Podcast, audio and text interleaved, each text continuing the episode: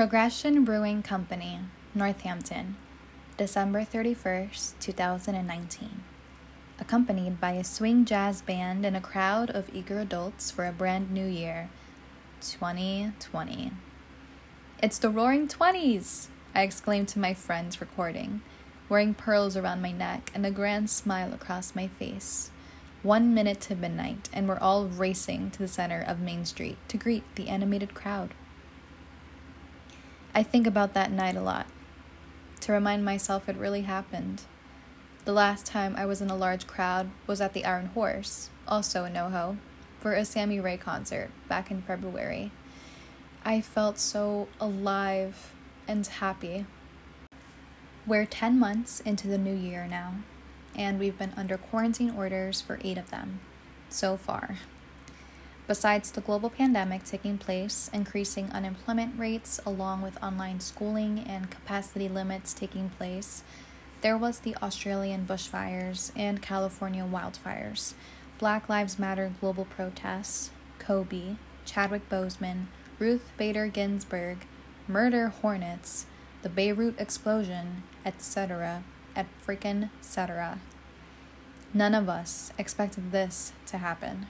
We were all hopeful for the roaring 20s and the promise of a happier era. For many months, I've been keeping on, regardless of what else happened in the news. The energy is so intense right now. Focusing on school, my part-time job, and my future plans is all I can do. Sometimes, brushing my teeth is all I can do. The state of our world has made me grow more emotionally numb than ever before. Living with my mom and brother has been increasingly difficult.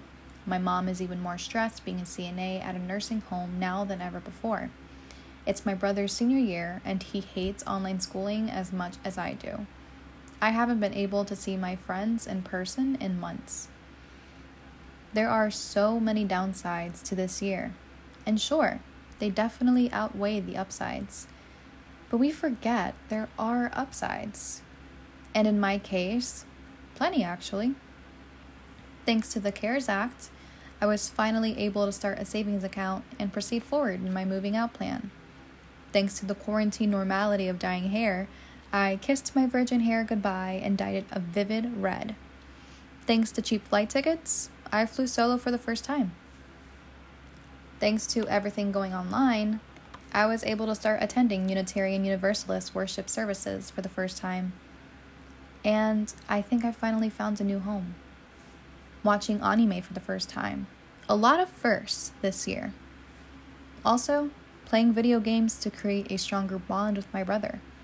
And overall, learning more about myself. I decided I want to take a break before I transfer to university to finish my degree. Not knowing how long COVID will be a thing, I don't want to spend thousands of dollars for online schooling. But I also feel so burned out from academia. I want to escape the chaos bubble and the divided states and see more of the world, immersing myself in different cultures. I want to make international friends. I want to live on a farm for a little while, reconnecting with the earth. I want a different life for myself, because if there's anything that this year has taught us, it's that life is short.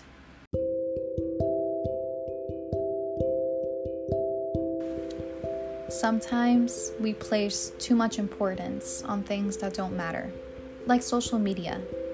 Taking social media breaks is so good for the soul. During this unsure time, reflect and meditate for clarity. What do you really want to do? What will bring you joy? Who makes you feel safe, seen, and heard? Because in the end, that's what matters.